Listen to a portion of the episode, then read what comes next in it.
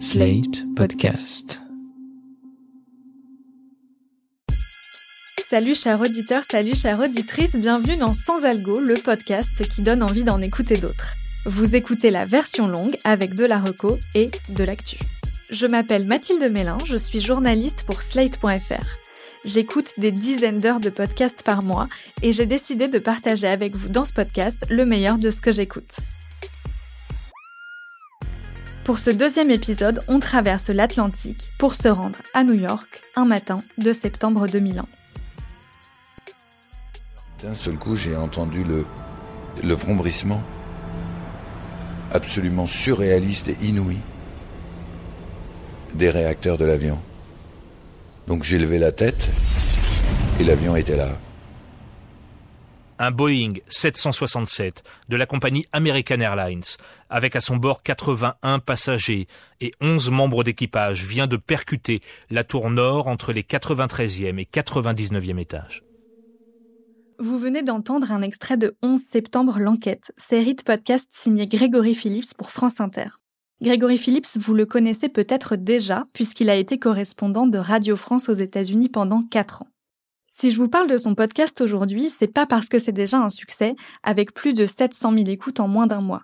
Non, si je vous en parle, c'est parce que j'ai moi-même été hyper surprise par le travail de Grégory Phillips. Quand c'est sorti, je me suis dit oui, bon, le 11 septembre on connaît, ça fait 20 ans qu'on en entend parler. Et surtout, j'ai pensé à 13 novembre l'enquête de Sarah Guibaudot sortie en 2019. C'est sûrement une des meilleures enquêtes sonores que j'ai entendues jusqu'ici, et je me suis dit qu'il ferait jamais un podcast aussi fourni et intéressant que sa consoeur. Et puis je suis tombée là-dessus.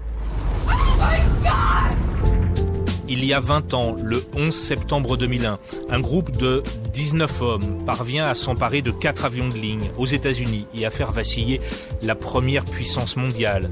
Ce jour-là, à New York, à Washington et à Shanksville, Pennsylvanie, il provoque la mort de 2977 personnes en blessant plus de 5000 le nombre de victimes va presque doubler dans les deux décennies qui suivent. Et là, je me suis dit, wow, déjà, les chiffres sont dingues, je me rappelais pas du tout qu'il y avait autant de victimes. Et puis surtout, j'ai tiqué sur le fait que les victimes n'étaient pas forcément mortes sur le coup, mais lentement, à petit feu, dans les années qui ont suivi. Grégory Phillips tenait un truc, alors j'ai écouté les deux heures et demie de 11 septembre l'enquête. D'abord, je dois vous prévenir. Ce documentaire met en scène pas mal d'archives assez difficiles à écouter, notamment les messages vocaux que les passagers des vols détournés ont laissés à leurs proches juste avant de mourir. Mais le cœur de ce podcast, c'est surtout la trentaine d'interviews de personnes directement concernées par les attentats. Il y a d'anciens agents du FBI ou de la CIA, des pompiers, des rescapés qui étaient dans les tours, des proches des victimes, l'ancien directeur de cabinet de George W. Bush et même un ancien détenu de Guantanamo qui est un Français. Mais celle qui parle le mieux de cette prison, c'est Alka Pradhan, avocate des droits de l'homme, qui a représenté des détenus de Guantanamo. Khaled Sheikh Mohamed, qu'on appelle aussi KCM, c'est le nom qui lui a été donné par la CIA quand il était en détention, est l'un de ceux sur qui la torture a été pratiquée et bien documentée. Il a été soumis à des simulacres de noyade 183 fois.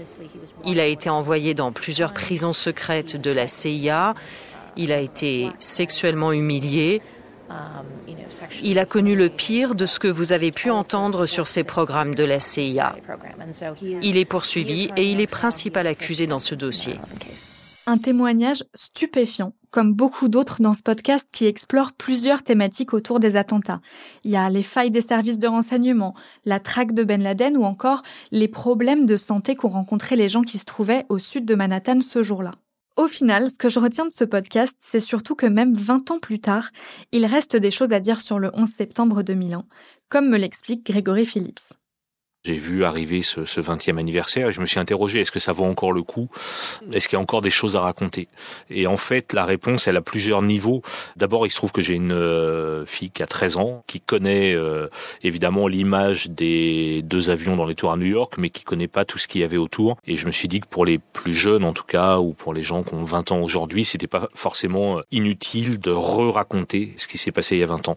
La deuxième raison, c'est que le choix qu'on a fait, c'est d'avoir une trentaine de témoins directs et de témoins euh, assez haut placés. On a le chef de cabinet de George W. Bush, on a l'ancien patron de la CIA, etc. On a des enquêteurs du FBI, on a évidemment des rescapés. Et en fait, la force des témoignages est telle, je crois que même 20 ans après, c'est quand même euh, absolument incroyable d'entendre ces gens raconter ce qui s'est passé ce jour-là. Et puis la, la, troisième raison, elle est venue en fait au moment de l'écriture du podcast c'est de se dire que ça résonne quand même euh, de manière absolument incroyable avec l'actualité d'aujourd'hui, que ce soit euh, le procès des attentats de novembre à Paris ou ce qu'on a vu en Afghanistan au mois d'août avec le, retour des talibans. Tout ça, en fait, est un peu en filigrane de ces huit épisodes parce que ce qu'on raconte du 11 septembre 2001 a encore un écho aujourd'hui, quoi. Comment vous avez réussi à approcher ces sources? Je sais que quand on est correspondant à l'étranger, faire parler des sources américaines à des médias étrangers, c'est toujours compliqué. Comment vous avez fait pour les approcher, pour les convaincre? Et combien de temps vous avez travaillé pour construire cette série? Alors en fait, il y a un énorme travail de producing, comme on dit en mauvais français. c'est comme ça qu'on appelle ça notamment aux États-Unis. Quelqu'un qui s'appelle Charlotte Matou, qui a commencé à travailler là-dessus en janvier, qui a contacté à peu près la terre entière, euh, même euh, Bush. Euh, il y a eu un refus de, de George W. Bush qui n'a parlé qu'à des médias américains, mais qui a contacté l'ancien patron de la CIA, l'ancien chef de cap de la Maison Blanche, etc. Et c'est et qui les a convaincus. L'idée était de leur dire que c'était pas une une interview rapide pour euh, qu'on aurait diffusé le, jour, mais qu'on était sur un projet au, long cours qui nous a pris six mois de travail et qu'on était sur un projet sérieux. Quoi. Chaque entretien a duré, je sais pas, entre une heure et deux heures à peu près. Et donc elle les a convaincus euh, comme ça euh, de, de, parler effectivement à un média français qui est France Inter, qui est pas très connu aux États-Unis. Quand on est un média français, c'est vrai qu'on nous regarde un peu de haut parfois, mais là il y a eu un, ouais, un travail de conviction qui a duré plus de deux mois. Et puis après, on a fait des entretiens entre mars et juin. Donc ça, c'était avant que vous rentriez de votre correspondance aux États-Unis, c'est ça? Moi, au même moment, j'étais correspondant aux États-Unis avec euh, la fin des années Trump, l'arrivée de Biden au pouvoir, et donc j'ai tourné euh, ces 30 entretiens euh, bah, un peu au fil de l'eau entre deux directs pour France Inter ou France Info ou France Culture. À Paris, a Thibaut Cavaillès qui travaille à France Inter, qui lui a réalisé tous les entretiens avec des interlocuteurs français. À quel point vous vous êtes inspiré de 13 novembre, l'enquête de Sarah Guibaudot, parce que le titre de votre podcast rappelle le titre du sien. Pourtant, ils ont des formats très différents. Est-ce que vous l'avez écouté est-ce que vous l'aviez en tête au moment d'imaginer 11 septembre l'enquête? Non mais en fait, je me suis euh, complètement inspiré de ce qu'avait fait Sarah Guibaudot. Euh, moi, j'avais écouté 13 novembre l'enquête et j'avais appelé Sarah en disant "T'as fait un travail incroyable." Euh, j'avais trouvé ça vraiment extrêmement fort. Et quand on a eu euh, avec Charlotte Matou l'idée de 11 septembre l'enquête, c'était directement inspiré du, du, premier podcast de France Inter. Et c'est d'ailleurs comme ça que je l'ai vendu à Inter. J'aurais dit ça pourrait presque faire un début de collection, quoi. À tel point que la, la musique du générique des deux podcasts se ressemble. On a pris le, le même air un peu retravaillé euh, pour le 11 septembre, mais il y a, y a, la même couleur sonore. C'était un peu l'idée de se mettre dans les traces de ce qu'avait fait Sarah et, et, de proposer à peu près le même type de produit. Alors avec euh, chacun à son écriture évidemment, euh, voilà, mais en gros la tonalité, c'est un choix déterminé que ce soit la même. Pourtant, celui de, de Sarah Guibaudot retrace plus le parcours des terroristes. Vous vous en parlez dans un des épisodes, mais c'est pas le thème principal de la série. Je ne sais pas si on aurait pu faire huit épisodes sur le parcours des terroristes. Et puis il y a, d'autres angles qui, pour le 11 septembre, me semblaient vraiment intéressants à traiter. Par exemple, les failles du renseignement. Donc oui, on a consacré un épisode au parcours des terroristes, notamment sur le sol américain quand ils prennent des leçons de pilotage. Mais euh, c'est seulement un épisode. Et puis il y a d'autres sujets, d'autres angles que je voulais vraiment aborder, notamment le procès impossible à Guantanamo, etc. Bon, c'est un choix éditorial et un découpage qu'on a fait qui, euh, c'est vrai, diffère un peu de celui de, de Sarah Guibaudot. Vous qui avez vécu aux États-Unis pendant quatre ans, j'imagine que vous avez euh, déjà parlé du 11 septembre avec euh, des, des Américains avant de faire ce podcast. Est-ce que la blessure est encore vive? Quel regard portent les Américains sur ces attentats 20 ans après les faits? Je crois que pour beaucoup maintenant, c'est dans les livres d'histoire, le 11 septembre.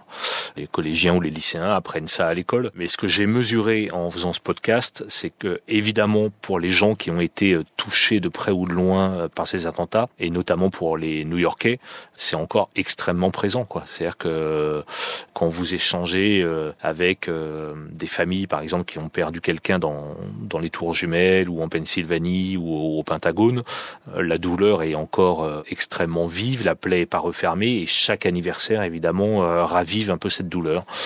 Et puis aussi, il y a euh, tous ces gens qui sont encore malades des conséquences de ces attentats et pour qui le 11 septembre est loin d'être terminé.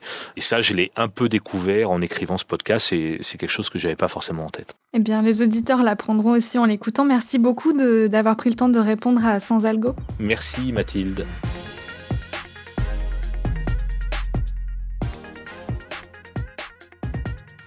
11 septembre, l'enquête est disponible sur le site de France Inter, sur les applis de podcast et sur l'application Radio France. Prévoyez quand même un petit moment devant vous parce que la série donne envie de binger tous les épisodes d'un coup et qu'il y en a quand même 8.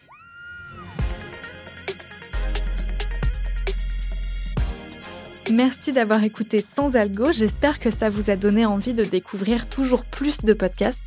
Pour nous dire ce que vous en avez pensé, n'hésitez pas à nous écrire à l'adresse dans la description de cet épisode ou sur mon Twitter personnel, at Mathilde Mélin, Mathilde sans H et Mélin, M-E-S-L-I-N. Rendez-vous la semaine prochaine pour d'autres recommandations garanties 100% sans algo. Sans Algo est un podcast de Mathilde Mélin produit par Slate.fr sous la direction de Christophe Caron et Benjamin Septem-Ours. Montage et réalisation Aurélie Rodriguez.